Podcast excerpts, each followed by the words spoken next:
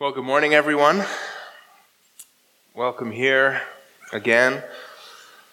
We're going to look at Matthew 19. We're going to just continue on in the next verses, but I thought I should at least let you know that I do know that it's Christmas Eve.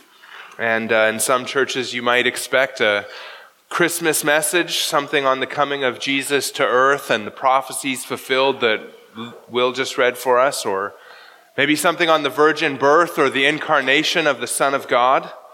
And sometimes we do that. Uh, we always do that for our Christmas banquet uh, every year that we've done that. But typically, you know, as you know, we continue just verse by verse working through a book of Scripture. And if, if there's not a Christmas message burning on my heart, which I don't even know what that would exactly look like, um, then, uh, and if the next scripture doesn't maybe just end up being totally awkward so that it doesn't fit at all with the occasion, then we just continue with our regular routine. And I, I think we'll find that what we're going to look at today fits at least decently with, um, with the season and the day that it is.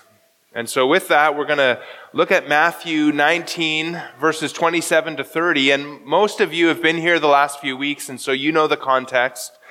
The rich young ruler came to Jesus, asking in verse 16, Teacher, what good deed must I do to have eternal life? And I'll try to avoid the temptation this morning to get into all the intricacies of Jesus' response. We've looked at that. But in short, Jesus managed to get the, to, the, to the heart of the issue and to get to the, the young man's heart. And what, what we've seen is that the young man loved his possessions more than Jesus Christ. He loved his possessions too much. And Jesus exposed the idol of his heart when, if you look at verse 21, Jesus said to him, If you would be perfect, go, sell what you possess and give to the poor, and you will have treasure in heaven, and come follow me.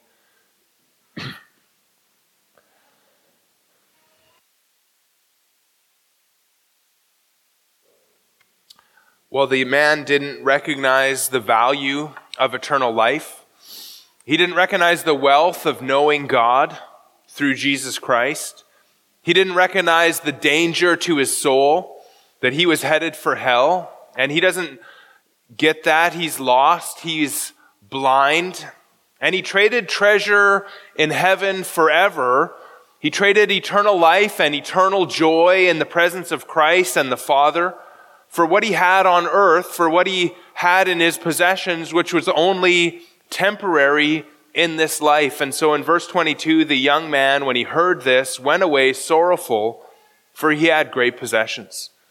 In the words of Matthew 16, 26, the young man forfeit his soul. He could have had life, he could have had God as his reward, but he exchanged it for his possessions. And last week we saw that it was only the grace of God that it can make us willing to give up our lives to live for Jesus' sake. Saving grace makes us see that following Jesus is worth the cost, whatever it is that we have to pay in this world. Now, this time of year, we often give gifts for one another. And uh, it might seem strange then, as we kind of come into this passage, to think about giving up our possessions to follow Jesus Christ. But what our, our text should do for us today is it should, it should really lift our eyes above this world and what we have now in this world and, and really lift our eyes above what we might get tomorrow as gifts to what we have now in our Lord Jesus Christ and what we're going to have in the world to come. Now, the reason that we give gifts at, the, at this time of year, and, and maybe some of you kids especially are excited about the gifts that you're going to get, the reason that we give gifts this time of year, and I'm just going to admit as we do this, I, I, I, didn't do a deep dive into the historical um, study of, of Christian gift giving at Christmas time. But at least as far as I understand it, we, the reason that we give gifts to one another at Christmas time is in memory of the ultimate gift that we have in Jesus Christ. Sometimes we think about the wise men from the east, you know, not three kings as we often sing, but these wise men had three gifts. And there was likely a large group of them, and, and they came, and in Matthew chapter 2, sometime after Jesus was born, Matthew 2.11 says, And going into the house, they saw the child with Mary his mother, and they fell down and worshipped him. Then opening their treasures, they gave, they offered him gifts, gold and frankincense and myrrh. And those gifts would have provided for the family when shortly after that they fled to Egypt to avoid Herod's massacre. And so there's a sense in which we give gifts to God as an act of worship. And what we give to the church to provide for the ministry of the church is part of our worship. We worship God for what He's done for us. And our worship is always in response to the gift of God, which always precedes our worship. He has given us the gift of salvation, and now we give of what He's given us in worship to Him. In, in John 4:10, Jesus said to the Samaritan woman, "If you knew the gift of God and who it is that is saying to you, give me a drink, you would have asked him, and he would have given you living water." Jesus himself is the gift of God, and he gives the living water of salvation. In Ephesians 2 and verse 8, it's a, a great memory verse for us. It says, For by grace you have been saved through faith and this is not your own doing, it is the gift of God. Salvation by grace through faith is a gift, a gift from God to all who receive it. It's a gift from the Father, the Son, and the Holy Spirit working together in perfect harmony to save mankind. It's a gift from God to sinful man. It's a, a gracious, merciful gift to those who do not and cannot deserve it. See, the gift of salvation is the greatest gift ever given. And it's a multifaceted gift like a diamond with many sides. From one side, it's a gift from the Father to his Son. The Father has chosen and given his Son a bride, the church. And so we are a beautiful, adorning uh, bride to Jesus Christ, our husband, who gave himself for us. From another side, Salvation is a gift to us, a gift from God, Father, Son, and Holy Spirit. And it's a gift that saves us from the wrath of God, which is hell, which is the worst thing that could befall anyone. And so salvation saves us from the worst destiny imaginable. And it's also a gift that gives us the best thing imaginable. that unites us with God so that we become his own dear children and he is our father. The gift of salvation is a gift of God in that He gives us His Son and He gives us eternal life. But also it's a gift of God in this sense, He gives us Himself. God is the gift of salvation, which is the greatest thing that could be given. God can give nothing better than Himself, and that's exactly what He has given us in our salvation. And so when we think about gifts at this time of year, another thing that I often think about is the, the um, Ephesians chapter 4 and verse 8, which in that text it alludes to Psalm 68. And in Psalm 68, the Messiah or whoever is referenced in Psalm 68 is, is this conquering king. And usually the conquering king would receive gifts from his conquered enemies, and that's how Psalm 68 goes. But when Paul alludes to it in Isaiah or in Ephesians 4 verse 8, he changes the wording and instead of receiving gifts from men, it pictures Jesus there as giving gifts to men. And so Jesus conquers and then he gives. Sorry about that. Wow, I just I thought I was I was very hopeful. I was I thought I told the guys this morning when we prayed, I said, you know, I, I think it's going to be no problem, but I, I never really know until I start yelling. So um, I guess uh, it's going to be a problem here again.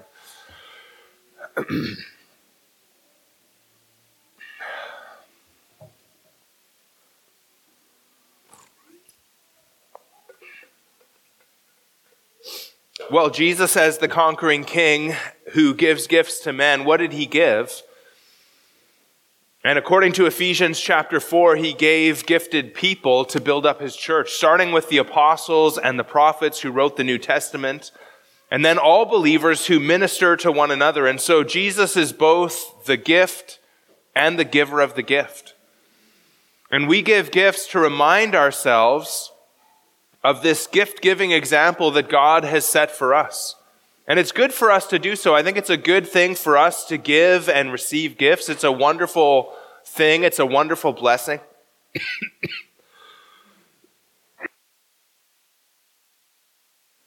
a brother's offering me a fisherman's friend, but I think, uh, I think that'll just be actually worse than, because uh, then you'll hear it kind of clinking around in my mouth the whole time. So um, we're going to do this. We're going to get through it. I'll try to I'll try to maybe talk a little different. It's not, it's not easy for me to do. But it's a wonderful thing to give and receive gifts, and I'm sure that, that you kids are really looking forward to that. But as we've seen in Matthew 19, 16 to 26, we have to be careful as followers of Jesus Christ not to get caught up with the things of the world. Right? 1 John 2, verse 15 says, Do not love the world or the things in the world. If anyone loves the world, the love of the Father is not in him. For all that is in the world, the desires of the flesh and the desires of the eyes and pride of life, is not from the Father, but is from the world.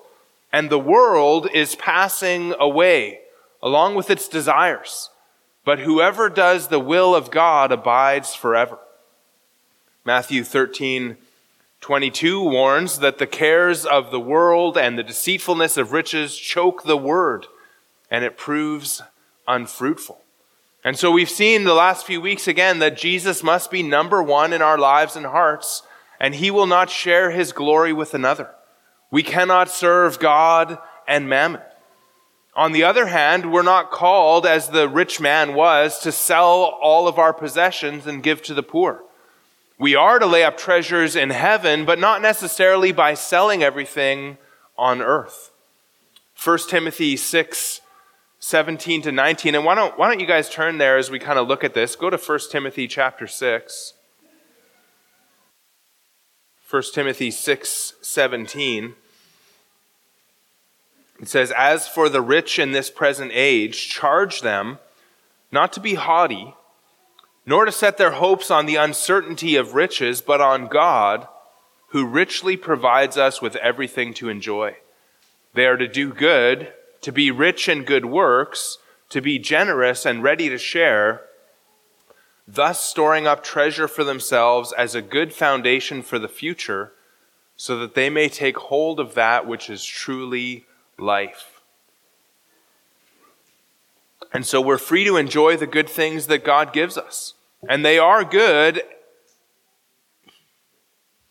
And He gives us to them he, he gives us these things to enjoy, but they must never be our God. Our treasure and our hearts must be in heaven. And our text today teaches us to hold our, our earthly things loosely and to look forward to our treasure in heaven. The rich young ruler, he would not let go of his earthly possessions. And our text gives us the example of the disciples who maybe didn't sell everything to give to the poor, but they did leave what they had to follow Jesus Christ. And so go back to Matthew and let's read our text.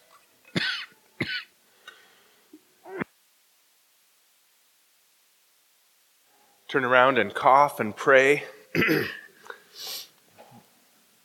All right, we're in Matthew 19. We're going to start reading at verse 23. and Jesus said to his disciples, Truly I say to you, only with difficulty will a rich person enter the kingdom of heaven. Again, I tell you, it is easier for a camel to go through the eye of a needle than for a rich person to enter the kingdom of God. When the disciples heard this, they were greatly astonished, saying, Who then can be saved?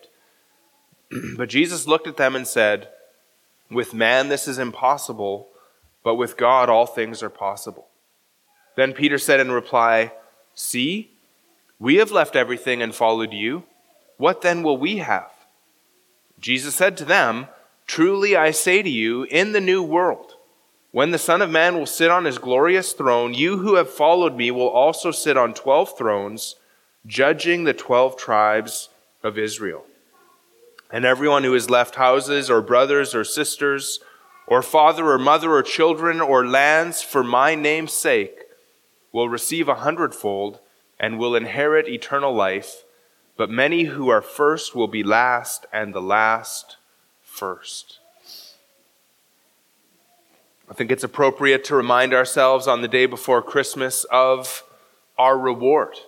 And to remind ourselves that our reward is not tomorrow, as fun as it is to give and receive gifts, but our reward comes when Jesus returns. And so it's not the celebration of the first coming that should be first in our hearts. It's not Christmas that should be first in our hearts, but it's the, really the anticipation of the second coming of the Lord Jesus Christ. And we're going to look at this text with the, the simplest outline I think possible. We're going to see in verse 27 the question about reward. Then we'll see the apostles' reward in verse 28. Verse 29, everyone's reward. And then in verse 30, there's a warning about reward. And so, first of all, the question about reward in verse 27. Peter was watching this exchange with the rich young man, and a, a few things stuck out to him. In verse 21, treasure in heaven for leaving possessions and following Jesus. Maybe even this idea of entering the kingdom. And so in verse 27, then Peter said in reply, See, we have left everything and followed you. What then will we have? And Peter, speaking for the whole group as he often does, in verse 28, it says, Jesus said to them, not just to Peter. Peter's words have a strong emphasis on we. Um, and the word us there. There's, there's no, really no way to bring this out in the English translation. But right at the beginning of Peter's question is the word we in the Greek text, and it's there for emphasis. And then at the end of the sentence, the end of his question is the word us. What then will be to us? And in, in the Greek text, in, in the beginning and the end, those are the, the positions where you want to put words to emphasize something. And even the word we is not necessary. And so there's this kind of emphasis and bracketing on we and us. And it's almost a double emphasis then. What, what's in it for us? What are we going to get? You know, Peter's emphasizing the fact that they didn't, they didn't go away. Unlike maybe the rich young ruler, they didn't go away. They followed Jesus, and he's asking what's in it for them. And he's really separating the 12 then from all other people, and especially from this rich young man. Now, there's two ways that people take this question. One way is to think of it as an unrighteous question. D.A. Carson thinks Peter is thinking of deserving or earning God's favor, and he uses the word mercenary to describe it. To be mercenary means to be primarily concerned about making money rather than ethical concerns. In other words, Peter's just all about what's in it for them, and he's really sinfully here thinking about reward. Another commentator talking about Peter says, quote, he claims that, unlike the young man, they have left everything and followed Jesus. That is a delusion of grandeur, for their ambition for power and glory is intact. End quote. Now, on the other side of this, many commentators note that the Lord does not rebuke Peter. And the disciples here, they're, they're not rebuked, and he gives them a plain answer. Sometimes they see with this an uncertainty in Peter here, kind of a, a wondering, what are we going to have? As if he said, you know, we've left everything, haven't we? Or, or what has, has what is impossible happened in our case? And what does our future hold? it's almost worse than, uh, what was that thing going around? Pertussis or whatever that was. Remember that? Um, well, I'm hesitant to um, to give Peter a hard time on this question. You know, I'm going to see him in heaven one day, and so I'm kind of I'm, I'm weary of that. Um, but but I, I you know I, I think there I think that we know and we've seen already that there's nothing necessarily sinful about looking forward to reward in heaven. Now, you can have the wrong idea of it. You can have the wrong view of it where you, where you, where you're in competition with other believers And the Lord does warn about that in verse 30, and we're going to see that in verse 30 when he says, Many who are first will be last, and the last first. And the parable in chapter 20 that we'll look at next week is going to help us interpret that little proverb there, but it's a warning for those who think that they're first. And it's a reminder, again, that we must take the lowest place and be last here in this world like a child.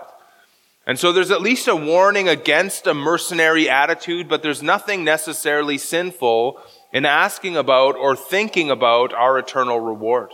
And scripture often even commands us to do that. The young man was promised treasure in heaven, and Peter wonders what that's going to look like for them. Now, Peter and the 12 have followed Jesus for a couple of years by this point, and Peter says, We've left everything, which, which is true.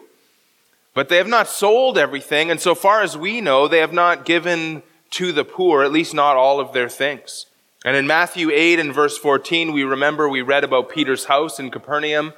He continued to own that house, and throughout their time in Galilee, the group had ready access to a boat that the 12 could travel on, probably Peter's boat. When Jesus died and rose again, before he met them on the mountain in Galilee, Peter went fishing. You remember that in John 21 and verse 3. Peter said to the disciples, I am going fishing. And they said to him, We will go with you. then they went out and got into the boat. And that night they caught nothing. And so Peter continued to own a boat, but they had left it in Galilee and they followed Jesus. Now, Peter asked about the reward for doing so. What, what's the what's the reward for leaving everything and following you? And that then brings us to number two in our outline. We're going to see the apostles' reward in verse 28. The apostles' reward. Jesus said to them, Truly I say to you, in the new world, when the Son of Man will sit on his glorious throne, you who have followed me will also sit on twelve thrones, judging the twelve tribes of Israel. Jesus divides the reward into two parts. First, where we're at here, we're going to see the reward for the 12. And then secondly, we're going to see the reward for everyone in verse 29. verse 28 is an important verse in regards to eschatology. Uh, eschatology is the study of the end times. The eschatos is end or last in Greek. And so eschatology, the study of the end times, the last times. This is one of those truly statements. Truly, I say to you, Jesus says. We're not to ignore this verse. What Jesus says here when he, when he says, truly, I say to you, it's, it's highlighting a very important statement of our Lord. And so what Jesus says here is important, but many commentators ignore it. Or they don't even uh, try to understand it because it doesn't fit in their eschatological system. John MacArthur mentioned one such commentator who said, quote, now we have to wonder what our Lord meant by the 12 tribes of Israel, end quote. You know, what do you, I don't know, I, like, I look at that and I read the 12 tribes of Israel and I think, well, I think that probably means the 12 tribes of Israel. Um, I think it's only confusing what the Lord means by the 12 tribes of Israel if it doesn't fit your eschatological system or if you don't recognize a place for Israel in the future kingdom. The 12 tribes of Israel is the 12 tribes of Israel. And I think if you think about it like this, what would Peter have understood? I think Peter would have understood the 12 tribes of Israel. And if you asked Matthew, what do you understand by the 12 tribes of Israel? I think he would have said the 12 tribes of Israel, like, you know, the, the sons of Abraham, Isaac, and Jacob, who was renamed Israel, who had 12 sons, and then they became 12 tribes. Now, Matthew is um, often will apply Old Testament promises to the church, but he also is very careful to distinguish between Israel and the church in his book. And so we've already seen that if Matthew wants to say church, he knows the word for that as well. And so I think we should be careful as well to distinguish between Israel and the church. Israel is Israel and the church is the church. And in the Old Testament, Israel was the people of God, and in the New Testament, the church is the people of God. But we still recognize the physical descendants of Abraham, Isaac, Jacob, and that they have a significance in God's future plans. And if you turn over to Romans 11, we might as well just do that right away here. Romans 11 explains the future salvation of Israel. You could just almost read it for yourself and you'll see it there. But at the end of Paul's argument in Romans chapter 11,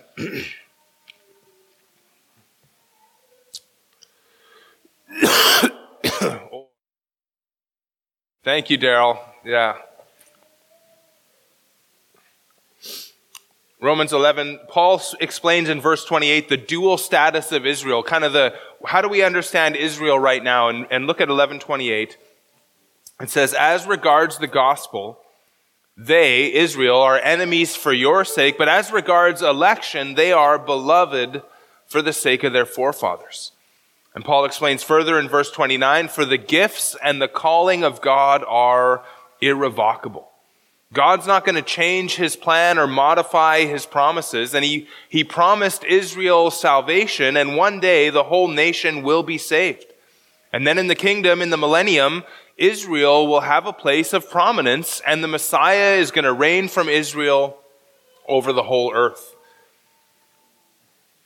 We read some of those promises already this morning in Isaiah, especially Isaiah 9, 6, and 7. And they're reiterated in the New Testament in the book of Luke. But look at our text again. Matthew, go back there, Matthew 19, 28. Jesus said to them, Truly I say to you, in the new world. Now, if you have a Legacy Standard Bible, it says, Jesus said to them, Truly I say to you, that you who have followed me in the regeneration. And so we've got in the new world, in the regeneration. If you have the ESV and it says in the new world, you'll notice there's a footnote there. And beside that footnote, it says um, that the Greek says in the regeneration.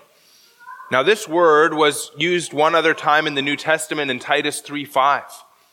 Titus 3 4 says, When the goodness and the loving kindness of God our Savior appeared, he saved us, not because of works done in righteousness, but according to his own mercy, by the washing of regeneration and renewal of the Holy Spirit. God saved us by the washing of regeneration and the Holy Spirit, whom He poured out on us richly through Jesus Christ, our Savior. So in Titus, this same word is used and it's speaking about personal regeneration, salvation. God is saving us, making us new creatures in Christ. Regeneration is the new birth in Titus. It's a work of the Holy Spirit. But our text in Matthew 19, it's not speaking about personal regeneration, but more of a, what we might think of as a cosmic regeneration. The renewal of the earth during the millennial reign of Christ. And that's why I think the ESV kind of helps us understand the sense of it when they translate it the new world. And so we're talking about the new world. What's Peter's reward? Well, it, it's going to happen in the new world when the earth is renewed. And, and to kind of see this in the Old Testament, I want you to turn to Isaiah 11.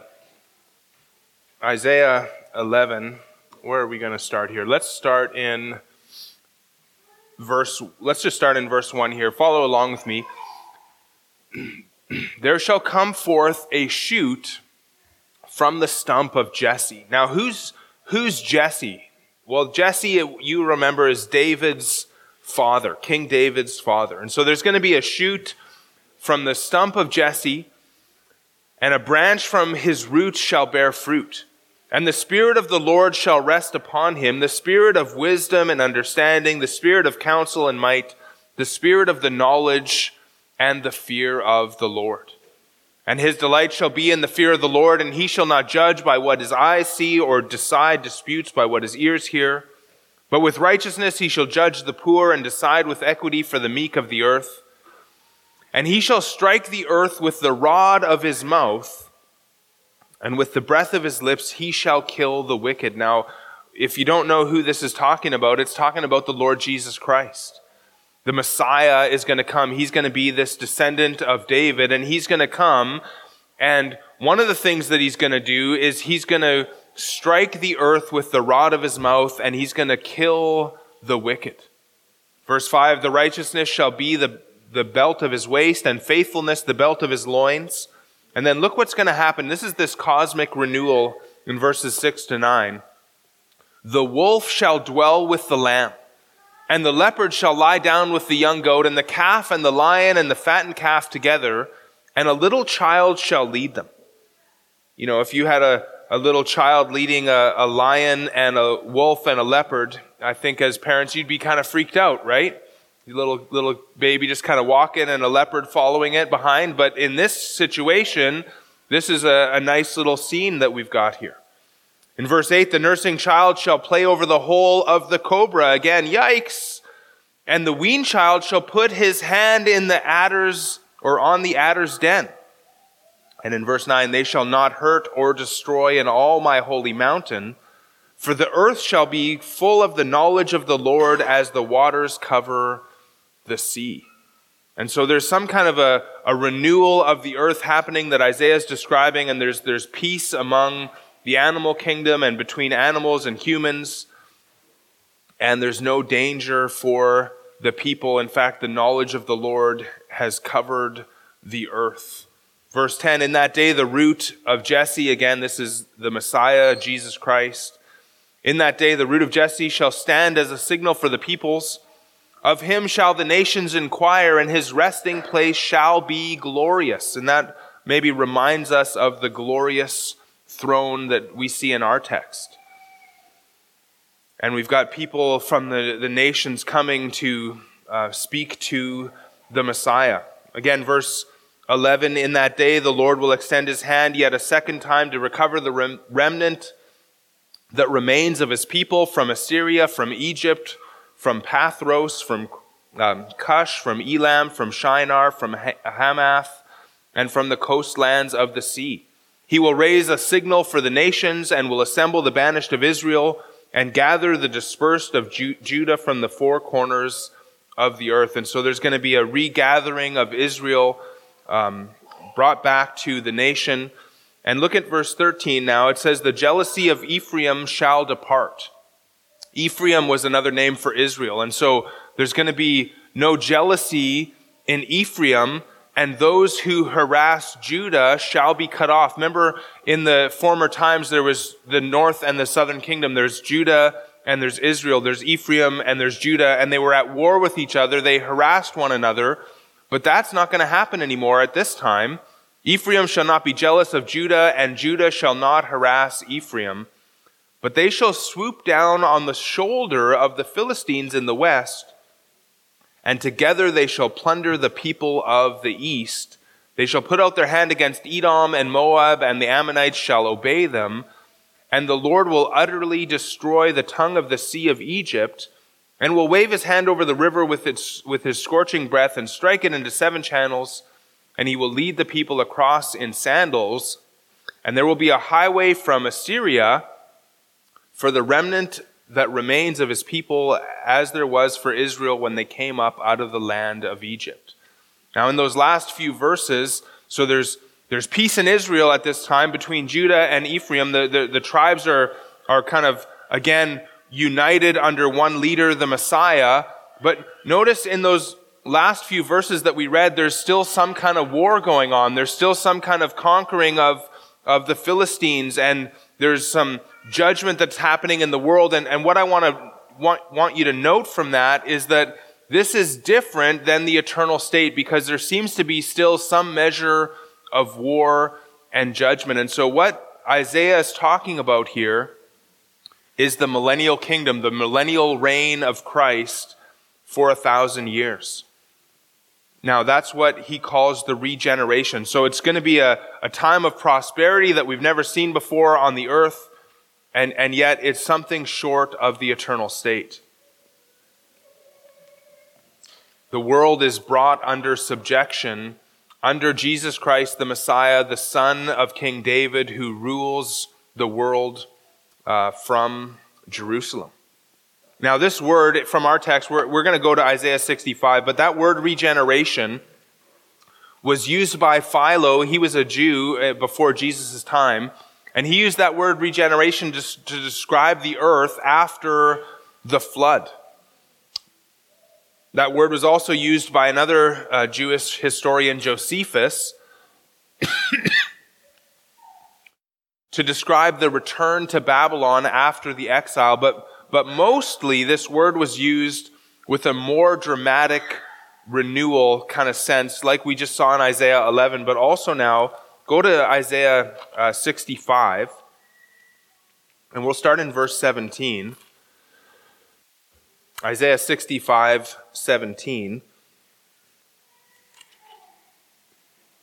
It says, For behold, I create a new heavens and a new earth, and the former things shall not be remembered or come into mind, but be glad and rejoice forever in that which I create. For behold, I create Jerusalem to be a joy, and her people to be a gladness. I will rejoice in Jerusalem and be glad in my people. No more shall be heard in it the sound of weeping and the cry of distress. No more shall there be in it an infant who lives but a few days, or an old man who does not fill out his days. For the young man shall die a hundred years old, and the sinner a hundred years shall be accursed. Now let me just stop there. So there's going to be this new heaven and new earth. This is the regeneration, the same time. But notice here that, that no more is a child going to die. And in verse 20, the young man shall die a hundred years old. Now, what, what, how, what, how old would you call a young man today? You know, young man, what, like 20 years old, or maybe sometimes maybe call a 13 year old, hey, young man. But when I see a hundred year old man, now, I, unless I'm teasing him, I don't say young man to that guy. You know, I think that guy's like, you know, as my one friend said, he's got a foot in each, uh, you know, in, in, how did he say that? Do you remember that, Jeremy? Said like a foot in both in the grave or something like that. Anyways, we let's just uh, let's just leave that alone. That's why I don't usually talk stuff that's not in my notes, right? But um, the young man is going to be hundred years old, and the sinner hundred years old shall be accursed. And I think the idea there, and some translations even add the word "they shall be thought accursed."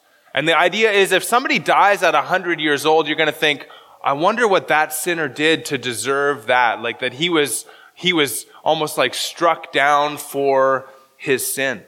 And so this is something very much unlike what we experience now. And yet we know that in the eternal state, nobody's going to die. And so something, again, is different than the eternal state. It's not quite the eternal state, and yet it's not what we're in now. This is the millennial kingdom. This is the regeneration that Jesus is speaking about. And if you look at verse 21, then, they shall build houses and inhabit them. They shall plant vineyards and eat their fruit. They shall not build and another inhabit. They shall not plant and another eat. For the days of a tree, for like the days of a tree shall be the days of my people. So how long does a tree live? Well, a lot longer than we do now, but in that time, the people are going to live a, a very long time. And my chosen shall long enjoy the work of their hands. They shall not labor in vain or bear children for calamity. And so even children are being born in this time. For they shall be offspring of the blessed of the Lord and their descendants with them. Before they call, I will answer. While they are yet speaking, I will hear. And here it is again. The wolf and the lamb shall graze together. The lion shall eat straw like the ox, and dust shall be the serpent's food. They shall not hurt or destroy in all my holy mountain, says the Lord. And again, we see a remarkable renewal, unlike anything that we know now, but it is not yet the eternal state.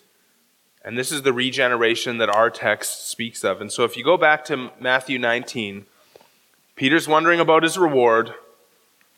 And Jesus said to them, Truly I say to you, in the new world or in the regeneration when the Son of Man will sit on his glorious throne.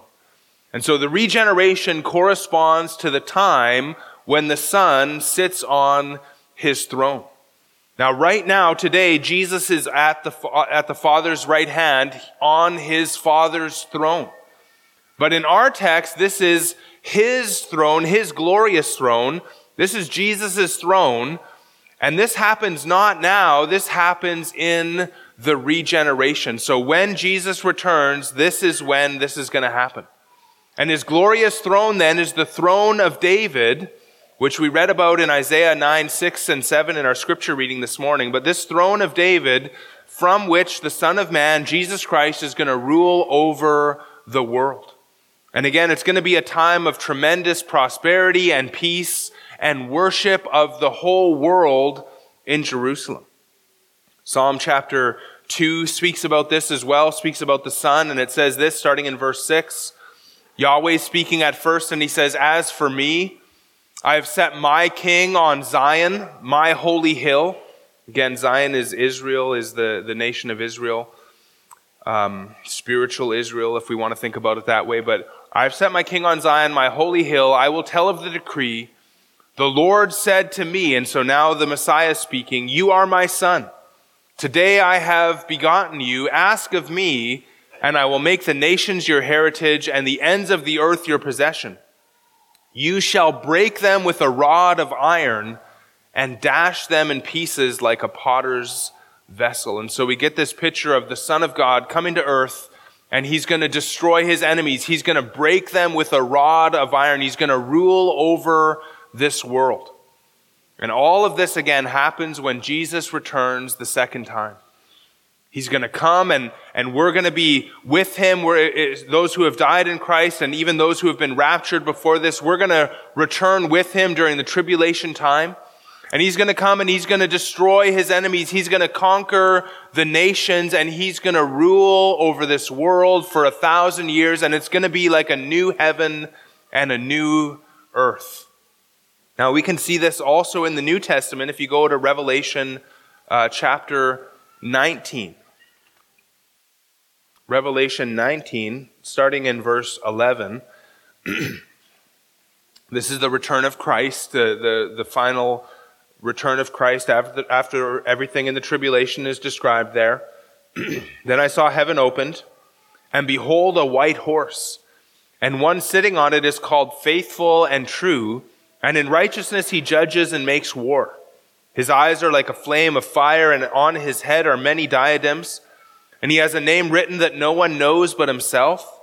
He is clothed in a robe dipped in blood, and, by the, and the name by which he is called is the Word of God. And the armies of heaven, arrayed in fine linen, white and pure, were following him on white horses. From his mouth comes a sharp sword with which to strike down the nations Here's Psalm 2 He will rule them with a rod of iron. He will tread the winepress of the fury of the wrath of God the Almighty. On his robe and on his thigh, he has a name written King of Kings and Lord of Lords. And so we have this picture of the glorious return of Jesus Christ. Then I saw an angel standing in the sun with a loud voice. He called to the birds that fly directly overhead, Come gather for the great supper of God to eat the flesh of kings, the flesh of captains, the flesh of mighty men. And there's a great massacre on the earth. verse 20, the beast is captured with the false prophet, and they're thrown into the lake of fire that burns with sulfur. Verse 21, the rest that were slain by the sword that came from the mouth of him who was sitting on the throne, and the birds, and all the birds were gorged with their flesh. And so again, there's a great massacre and conquering of the world when Jesus returns.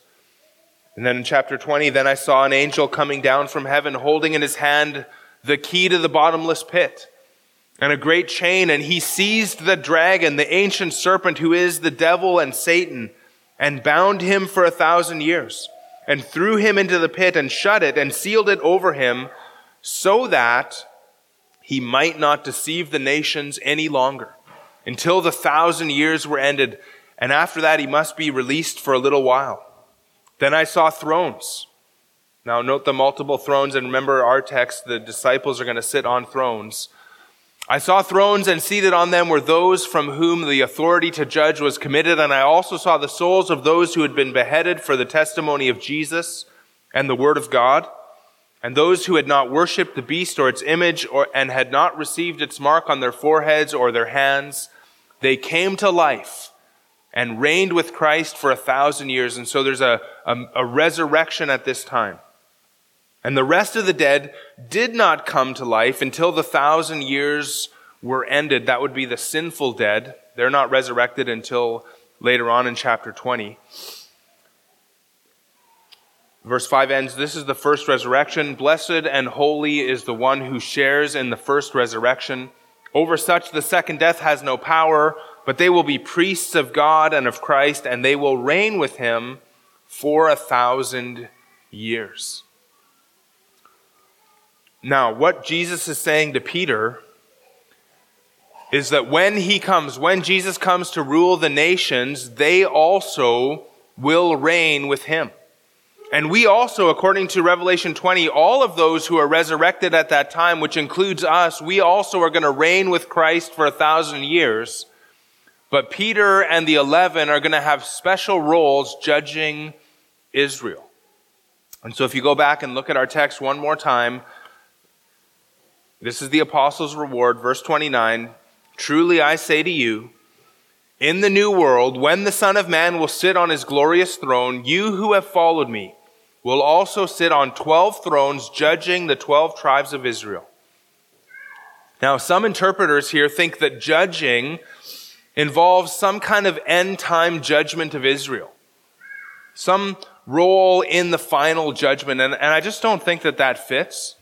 You know, first of all, there's this present participle judging. There's an ongoing, continuous sense here. There's a, a, a continuing role that's happening. It's not a one-time judgment of unbelieving Israel. Okay, if you can follow me there.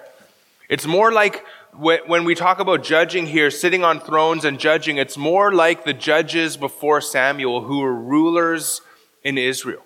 And so the, the reward here is that the, the 12 are going to sit on thrones and they're going to rule with Christ in the millennium. And the other reason why I just don't think this idea of judging Israel fits, like, how would this be Peter's reward? Okay, think about that. Hey, Jesus, what are we going to have for giving up everything? Well, you get to judge all the sinners that rejected you and, and, and uh, resisted you. Well, like, you know, maybe like, I don't know, are you, would you be excited about that? Like, I, I don't, I, that doesn't really like bless my heart. You know, I think the idea of ruling with Christ, that's going to be an awesome thing. And so to see this as some kind of role in judging unbelieving Israel, I just think is just a really bad view. Reigning over Israel with the, and the world with Christ is a reward. Judging, again, not so much. And so Peter says, what are we going to have?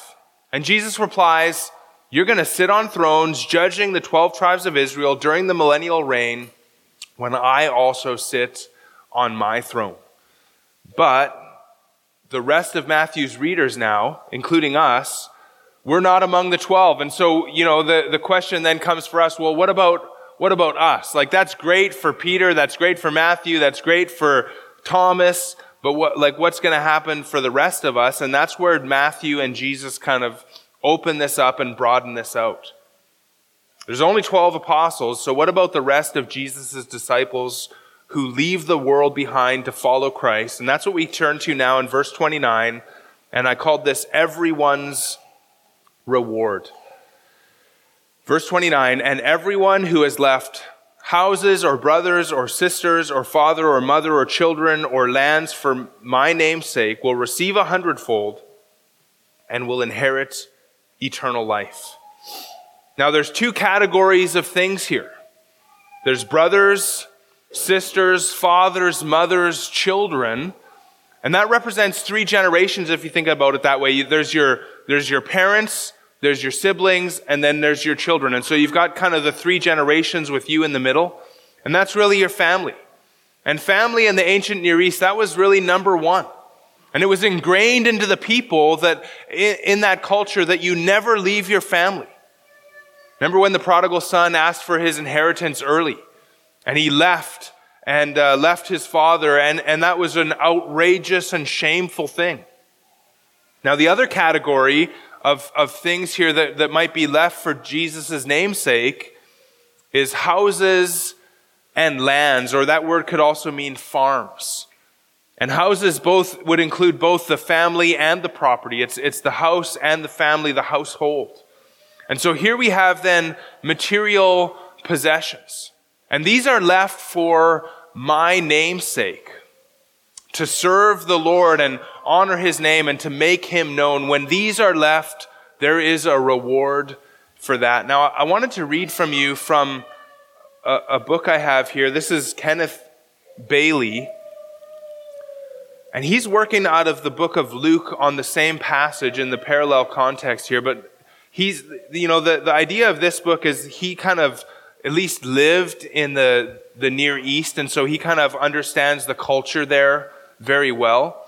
And here's what he says about this. He's kind of comparing between the, the old obedience of the law and the new obedience of following Jesus Christ. Remember these commandments that I give to you in the Sermon on the Mount.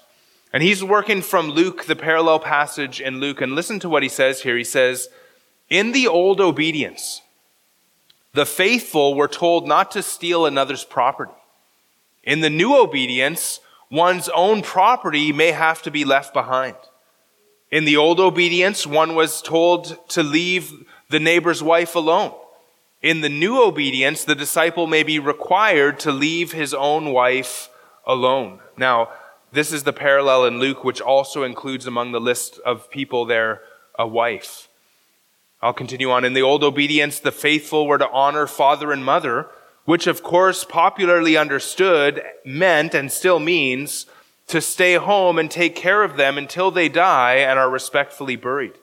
In the new obedience, the disciple may have to leave them in response to a higher loyalty.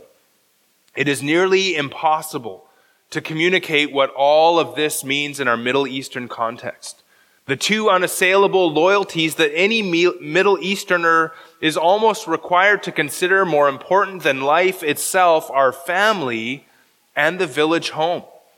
When Jesus puts both of these in one list and then demands a loyalty that supersedes them both. He is requiring that which is truly impossible to the Middle Easterner, given the pressures of his culture. The Ten Commandments he can manage, but this is too much. Only with God are such things possible. And then he says this Surely the shock of the passage cuts deeply into the presuppositions of any culture. Our point is that this shock is felt all the more intensely in a traditional culture where these particular values are supreme. And so I think that helps us to kind of understand what, what these people and, and the impossibility of this. And, and this is what Jesus is calling us again to be willing to leave for his name's sake. Leaving these things behind is hard, even impossible, but again, God makes us willing in salvation. But what we receive in the millennium, and this is the good news for us here, this is what we want to consider today. What we receive in the millennium after eh, that into the eternal state is, as Jesus says in our passage, a hundred times as much. We'll receive a hundredfold and will inherit eternal life. And so we're going to receive a hundred times as much in the millennium. We're going to have a new family in heaven and we're going to enjoy the good things that God has created in this world. And we're going to do so without sin and without idolatry. And so even as we enjoy the good things, God is going to be our ultimate good. And we're going to enjoy everything then without competition between it and God. when Jesus talks about eternal life there, again, that, that's that whole idea of knowing God as our good and our refuge and our strength. And so we will not only receive a hundredfold, but we will also inherit eternal life. God will be our God and we will be his people. The parallel passage in Mark adds that we will receive a hundredfold even now in this time, but it adds with it that also with that will we receive persecutions. But Matthew just focuses on the eternal. And I think what we draw from this is that God is no man's debtor. And so whatever we leave for him or whatever we lose for him, it will be rewarded both now and in eternity. God blesses his servants even when they pay the cost of living for Jesus' sake. And so reward in heaven, it's not just for the apostles, it's again for everyone who has left houses or brothers or sisters or father or mother or children or lands for my name's sake.